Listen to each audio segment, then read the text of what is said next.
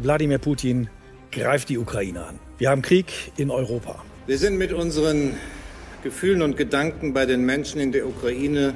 Ukrainerinnen und Ukrainer bewaffnen sich, um ihre Heimat gegen eine Invasionsarmee zu verteidigen. Die Ukraine steht nicht allein. Europa, die westliche Wertegemeinschaft, steht fest an der Seite der tapferen Menschen in der Ukraine. In Gedanken sind wir bei ihren Landsleuten, die in diesen Tagen die Freiheit und die Demokratie verteidigen. In den letzten Wochen hat die Welt die Ukrainer als eine Nation von mutigen und unbeugsamen Menschen kennengelernt, die unermüdlich für ihre Freiheit kämpfen. Die zweitstärkste Armee der Welt ist in unser Land einmarschiert. Wir legten alle inneren Unstimmigkeiten bei und schlossen uns zusammen wie niemals zuvor. Dies wurde zu einem Wendepunkt in der Geschichte unserer Nation. Heute, angesichts der Bedrohung durch den Feind, stellen sich ihm unsere bewaffneten Kräfte entgegen, während andere Ukrainer sich freiwillig melden, um unsere Armee an der Heimatfront zu unterstützen.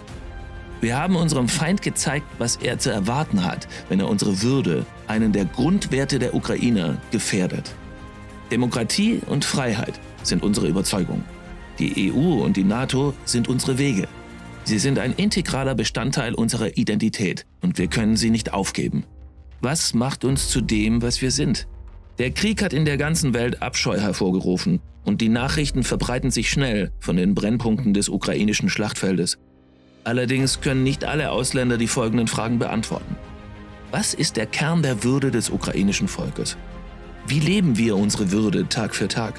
In diesem Podcast sprechen wir über die Revolution der Würde, die illegale Annexion der Krim durch Russland, die Besetzung des Donbass, ebenfalls durch Russland, die euroatlantische Integration und andere entscheidende Ereignisse, die unsere Identität prägen und uns zu einem Teil der europäischen Gemeinschaft machen.